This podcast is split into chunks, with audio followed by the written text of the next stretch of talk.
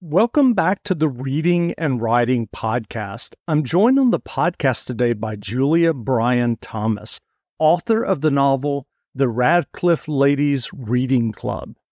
Author Mary Anna Evans wrote about the novel, a loving, engaging tribute to female friendship and the intimate power of books. Julia, welcome to the podcast. Thank you so much. I'm thrilled to be here. Absolutely. Well, if someone hasn't yet heard about your new novel, The Radcliffe Ladies Reading Club, how would you describe the novel? Well, I loved the the um, front dust jacket cover copy that my publisher wrote. They said it's a love letter to books, and I love books so so much. I brought together a bookshop, college students, and then I had them delve in through a character who owns the bookshop um, into classic novels that I personally love. To so it's a it's a book for book lovers. That's wonderful. And I'm curious, do you remember the original idea or impetus that led you to writing this novel? Um, I had just uh, published my last novel, For Those Who Are Lost, in 2022, and I it was published in 2022. And I had, that was my first historical novel. And I knew I wanted to write another historical novel, but I didn't want to write one set in World War II again. So when I was thinking about it, I, I really knew that I had always wanted to write a novel about young college women at an Ivy League college in the 1950s. I'm I'm fascinated with that time period, and I love old movies and um, and books set in that era. So I decided uh, that that would be my starting place. Well, your book is about the power of books and reading and friendships. Have you been a lifelong reader yourself? I have. Oh, my goodness. Um, my grandmother, uh, I lived with my grandparents when I was very young, and my grandmother introduced me to all kinds of books, everything. It was just such an eclectic um, literary education that I received. Uh, I remember books of Chinese fairy tales and Charles Dickens when I was very young. I was reading David Copperfield, and but I also um, was a big reader at school and in my school library all all of the time. So I worked my way through the usuals, Anne of Green Gables, and The Railway Children, and those sorts of books. So from the earliest age, I was happiest if I was reading. That's great. Have you been a member of a book club yourself? I have. I started a book club. I'm uh, I taught for 25 years, first grade, most of those years, and I started a book club with some fellow teachers to get to know teachers in a building where I was new. And so we had a, up to about 11 of us, but it was mostly a core group of about eight, and we met together for about 10 years. And we got to know each other so much better and really discovered the power of books and the meaning that it can have in our lives. That's great. I'm curious, are you still friends with any of those people? Oh, yes. Although a lot of people have dispersed through the years, you know, sure, moved to different sure. states and things like that. And we don't have our current book club. I'm actually thinking about starting a new one. That's great. Well, can you tell us about your writing journey that led you to writing and getting your first novel published? Oh, well, I happen to be married to a mystery novelist. His name is Will Thomas. He just published his 14th um, Barker and Llewellyn novel, which is a crime duo set in Victorian London. And my husband and I decided, oh, around the year 2000, we'd raised our children. They were up in high school, and we wanted to do to start going after some of our own dreams. So we decided to write, and we sat down and we each set wrote a manuscript. And I remember when he handed me his manuscript, he said, "Can you do me a favor and type this?" Well, it wasn't just a handwritten manuscript; it was written on post-it notes and steno pad paper and it was just a giant mess. And of course I had typed my own, but I I started in and I was very grumbly about the whole process and I started typing and I was kind of you know, pressing very hard on the computer keys. And I've got about 10, I got about 10 pages in and I went, oh my gosh, this is a book. It is beautiful. So we we got his typed and mine was typed and we sent them out to agents. And I did all of that process too. I researched how to find an agent and and all of those things. I actually went into their backgrounds and decided who I thought was the most qualified, the most wonderful agent. So I, I made a list of 20 and I sent um, our books out, um, sent his out first to five and three uh, wanted an exclusive read on the book. So that ended up being the beginning of his series and what has ended up being 14 books. But during that process, I was sending mine out and I was getting the most lovely but horrible uh, rejection slips. Rejection slips that said things like, This is really great, but let me see your next one. Or, I could have published this 10 years ago, but not in the current market. And don't give up, but this isn't it. And so we, so that was a little discouraging, but we sat down and he was going to write his second book and I was going to write a new manuscript. So we did. And that process went on through five long books. All five of his were published, and all five of mine were rejected. Oh my and gosh. I know. So I, have done I've done hundreds and hundreds of interviews, and this uh-huh. is the first story like this that I've ever heard. And I guess my next question is, how in the world did you live with that? I know. I exactly right too, because um, I had to think one thing that I, I I dealt with it is I thought, what is the best thing for him? I want the best thing for him, and how can I be supportive of him reaching his dreams? And should I just give up? But something turned me around. We were driving to a writers' conference where Will was on the panel with uh, several other well-known writers, and one of the writers was Dennis Lehane, which I'm sure you know from Gone Baby Gone and Mystic sure. River yeah. and those things. And so we had the opportunity to talk to Mr. Lehane um, for quite a while that day. And I just asked him a few questions, and he said something that gave me the courage to keep on going because I had all but decided to quit, that I was an excellent editor. I had edited all of my husband's books. and and you know usually they would change fewer than 10 words you know, from, you know, beginning to end of the process. So I knew I could edit. But Dennis said that at home in his bottom drawer in his bedroom, he had the five worst novels ever written. And I said, No, you don't. You know, I've got the five worst novels ever written.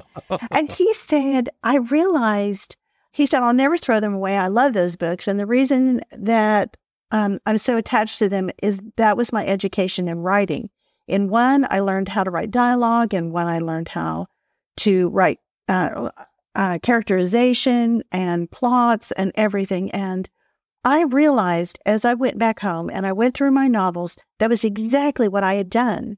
One was very dialogue heavy, one was focused on a plot, one was focused on characterization. And so I realized that I was in the school of teaching yourself how to write. I, it was my own education. And I thought, I said to my husband, you know, this gives me hope. I think I'm only one or two more failed books away from making it. so, um, and was so that the, the, case? That was the case. The very next book I wrote was uh, The English Boys, which was published in 2016 and it was a, a, Library Journal debut of the month novel. So it, you know, it, it got a lot of attention. I was so excited. And the next year, I wrote Penhall Wood, and they were both contemporary British mysteries and got excellent reviews, starred reviews from Kirkus and Library Journal, and they were wonderful. But then I sort of thought, you're reinventing the wheel with every book. It was it's kind of interesting when you're married to another writer and he has um, you know, two characters and a lot of um, extra characters in his book, and they are all on a journey and they're growing every time. But when you're writing a standalone novel, you're creating a new world with every book. So I thought, what world do I really want to find myself in? And so uh, a couple of things brought me to the next step of my journey. And one was, what do I love to read the most right now? So I pulled out my five favorite books and I realized they were all historical fiction. And that's what gave me the desire to maybe go in that direction. That's a, that's a great story. Well, and what and what was your what was your first historical? You mentioned the two contemporary mysteries. What was your first right. historical? It's called For Those Who Are Lost, and it there's an interesting story about that as well. I had decided that I was an education major because I was a teacher, obviously, and all of my other members of my family, my husband and children, were English majors. So I always felt a little at a disadvantage because I had gotten a degree to be practical and didn't follow my heart into English like I wanted to. And I thought I would love to continue to study and grow. So I applied in 2018 or early 2019, maybe, uh, to the Yale Writers Workshop. And I was accepted. So I had the opportunity to go to Yale, live on the campus, and study with some excellent writing coaches. And that really gave me a lot more information about who I am and what my strengths were, and what my weaknesses were, and what I needed to work on to try to improve my craft. And I'm just so thrilled that I had the opportunity to do it. And while we were there, my writing coach said, All right, um, we're wrapping up the course, but what I want you all to do is to go home and write a 1,000 word short story every month and submit it to one another. And then you all get to vote on who wrote the best story. And I am competitive. I am tenacious. I wanted to win every single month. And so Uh, I sound like a nice person, but boy, I'm competitive. So I um, I got in there and I thought, well, this is a great opportunity to try different things. I wrote a fairy tale, I wrote nonfiction, I wrote new style stories, and then I hit upon a story uh, based on some research. I had been just reading about World War II uh, just because I'm interested in that era, and I was reading uh, The Splendid and the Vile by Erik Larson and mm-hmm. a few other things. And I came across the fact that on the island of Guernsey, uh, 5,000 children were evacuated in a single day, just days before the Nazis invaded and occupied the island for five years. So I just couldn't imagine it. And not only did they evacuate these children, they brought fishing boats, uh, tugboats, any kind of boat that they could get from the southern coast of England over to Guernsey, and they evacuated the children from the schools with teachers. And it appealed to me because I was a teacher. And I couldn't imagine what if I left my family and had to go and, you know, live in a foreign country with my students. It was just such an interesting concept to me. So I wrote the short story about it. I did win um, in my small group practice writing group that month. And I thought that was the end of it. But when the pandemic hit, and in March of 2020, I was sent home. Schools were closed for the last quarter. And I thought, I don't want to think about the pandemic. I, I really need a positive focus. And I, I decided to just go ahead and expand that short story into a novel. And the interesting thing uh, is just a a few weeks ago, the Library of Congress um, noted, sent me a letter telling me that they've selected for those who are lost to be featured at the National Book Festival in Washington D.C. in August this oh, wow. year. So, so I'm That's super amazing. thrilled. A lot of people have loved that book, and I loved it too. And it it just really showed me that historical writing is the place where I belong. What's the easiest choice you can make? Window instead of middle seat? Picking a vendor who sends a great gift basket? Outsourcing business tasks you hate? What about selling with Shopify? Whether you're selling a little or a lot, Shopify helps you do your thing, however you cha-ching. Shopify is the global commerce platform that helps you sell at every stage of your business. From the launch your online shop stage to the first real life store stage, all the way to the did we just hit a million orders stage. Shopify's there to help you grow. Whether you're selling scented soap or offering outdoor outfits, Shopify helps you sell. Wherever and whatever you're selling, Shopify's got you covered. Sign up for a $1 per month trial period at shopify.com slash try. Go to shopify.com slash try now to grow your business, no matter what stage you're in. Shopify.com slash try. When you need mealtime inspiration, it's worth shopping Kroger, where you'll find over 30,000 mouthwatering choices that excite your inner foodie. And no matter what tasty choice you make, you'll enjoy our everyday low prices, plus extra ways to save, like digital coupons worth over $600 each week. You can also save up to $1 off per gallon at the pump with fuel points. More savings and more inspiring flavors make shopping Kroger worth it every time. Kroger, fresh for everyone. Fuel restrictions apply. Sure. So, can you tell us what was your writing process when you were working on the Radcliffe Ladies Reading Club? You talked about having this idea. Um, are you someone who sits down and, and plots the entire novel, or do you just have kind of the kernel of the idea and dive into the narrative? How does that work for you? I always start with the kernel of an idea and dive into a narrative. On uh, for those who are lost, I thought I was starting it. I thought I was going to write a sweet little book about a teacher who evacuates with their students. It didn't turn out that way at all. From the very first page, it was about this really complex character who steals a child in the middle of the chaos. So it, it kind of went its own direction. So I started, I see how I get a feel for it, and then I start what I call a chapter outline and I jot down my ideas in in order and it expands and grows as I become more familiar with what I'm doing. About halfway through the novel, I'll write the end because I want to know what I'm I'm working toward. Basically. And Interesting. I'm yeah, I'm I, I usually uh write I write on my laptop, but I usually sit down and write until I've gotten a page number or something that I want to get to to stay on track. So, what writing advice would you offer for those who are working on their own stories or novels? You know, it's really easy to give up, and it's really easy to think about, you know, thinking about how you want to be published or you want to get an idea out into the world. But the real true advice for me, what it really came down to after I went to Yale was I shouldn't write unless I love what I'm writing.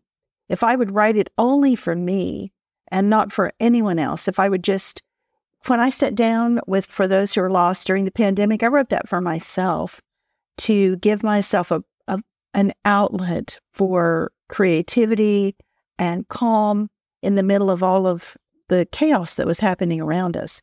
And the same was true with the Radcliffe Ladies Reading Club. I wrote that for me because I was just so in love with the time period and the characters and the journeys that they were on. So it's, you have to love your writing. It's about more than when I was younger and writing books that weren't working, I wasn't in love with those books and they weren't successful. And when you learn and grow as a writer, educate yourself as a writer, find out where your holes are. How can you get better? And I do want to say that this is a, a serious piece of advice for me. Don't show your writing to anybody unless they are e- extremely knowledgeable about books. I don't give my book out widely. I always read novels from famous people and they say, Thank you to these 27 people who read my book. and I shake my head because I just can't imagine that. My husband and I don't even show each other what we're working on until we're convinced this is a full blown book. And, you know, I, and it's about loving it yourself and not letting other people weigh in too much. And I'll give you a couple of examples about that. Sure. When I was when I was writing Radcliffe, And we do something called what we call the read through, which is we actually read it aloud to the other. We don't let the other one read it, we read it aloud because that also helps you catch some of your mistakes that you make or if you're repeating words or whatever. But I was, I read him aloud the first chapter of Radcliffe and he said, Oh my goodness, well, you know, I don't know who will like this book. And I said, I like this book. I love this book. And my agent loved it and my publisher loved it. So it worked out. But the same is true. He had an idea for a novel that's going to be published next year. And I'd been telling him for four or five years, oh, don't write about that. Do not write about that. I don't think that'll work. And yet, when he handed me his finished manuscript, it was brilliant. And so I, I think you have to trust your own heart and your own instincts about writing. And if you let people weigh in too much, they can kind of move you in the wrong direction, maybe. Very true. Well, I wanted to ask you. I mean, as we've talked about, your your new novel, The Radcliffe Ladies Reading Club, is about um, reading and literature and books and the power of books. Um, I'm curious. Uh, what are your thoughts about kind of the current um, book bans that are going on or attempting oh, to go yes, on. I have a lot in, of thoughts about some states and cities in the U.S. right, and that's happening in my own um, in my own state. I quit teaching last year, and in our school district, books are coming off the shelves. They can't have classroom libraries because they, you know, they don't know what parent they're going to offend. I really believe that and uh, that if, as a parent, you will read some banned books with your children and discuss them with them, you're going to have a more wonderful experience as you both talk about what you both like, dislike, what you feel about material, rather than banning it. I think that, uh, you know, in some cases, they're trying to ban books in actual libraries, and which is it's just the a terrible situation. It makes me think of Fahrenheit 451, and we're sure. all going to be memorizing, you know, Jane Eyre and so forth. Yes. that uh, it's just a heartbreaking time to go through it. But I do think that I'm hoping that, like a rubber band, that this time is going to snap back and people will come to their senses and realize you may control your life or perhaps your children's life, but you can't control your everyone in your state's life. Absolutely. So, um, so and I think a, these a, things are cyclical, as you said. I think it'll it'll recede, hopefully. Um, or in the the words of Stephen King, if they ban a book, you should run out and buy it and read it immediately. I know exactly. Did you hear Amanda Gorman's poem that she read at oh, the Biden inauguration has been banned uh, in some schools? I think in Florida right now. And, right. And we have family and friends in Florida all of whom are, are talking about whether or not they should leave the state. I think some of these extremist positions are causing people to feel not at home in their own homes and cities and states. So it's a it's a true problem, but I don't think it's the majority of people who feel this way. Sure, so I agree. At least that's I, my hope. So i am curious. Have you started working on a new novel yet? I have. Um, I'm under contract for my third historical novel. It's it. Well, I've had two come out in two years in a row, 2022 and 2023, and the next one will come out in 2025. So I gave myself a little bit of a breathing room to stop and think and try to come up with what I want. It's set in 1960 in Paris, and it's a little bit of a um, a thriller, a little spy novel. So I, so a little bit of history. I love history. I love France. So I'm reinventing the wheel a lot with this one, but I'm having a lot of fun with it. That's great. Well, what novels have you read recently that you enjoyed? Oh my goodness, there are so many amazing books out there, and you know, I went. I was invited to speak to a book club about a month ago, and everyone sitting there was saying, Oh, I've read 10 books in the past 10 days. And I don't tend to do that. I like to savor books. And I think maybe it's because also I'm writing and I've got to have my own focus on my own work. So I tend to go through things a little slower than I used to before I was on a writing schedule. But recently I loved Lessons in Chemistry by Bonnie Garmus. Um, I've been reading the, um, I'm reading right now the Tales from the Cafe by uh, Toshikazu Kawaguchi. And he's written a trilogy. I'm on the second one about a cafe, time travel cafe in Japan. That's wonderful. And of course, every now and then I like to go back and reread a favorite. And one of my favorites is A Gentleman in Moscow by Amor Towles. So that's, I think it's a brilliant book. It's just inspiring to read good literature. And I always say, I don't, I never like to say that I get writer's block because all I have to do is pick up a book and read excellent writing, and it makes me want to go get my laptop out and get going. That's wonderful. Well, where can people find you online if they want to learn more about you and your novels? I'm on Instagram and I have a Facebook page, Julia Bryan Thomas Author. Um, both that's the name for both the Instagram account and the Facebook page. I'm also on Twitter um, at uh, at author Julia T and comment on all kinds of things, but mostly book things. So that's wonderful. Well, again, we've been speaking to Julia Bryan Thomas, author of the new novel, The Radcliffe Ladies Reading Club. The novel is available now, so go buy a copy. And Julia, thanks for doing this interview. Thank you so much for having me. It was a pleasure. It was a pleasure.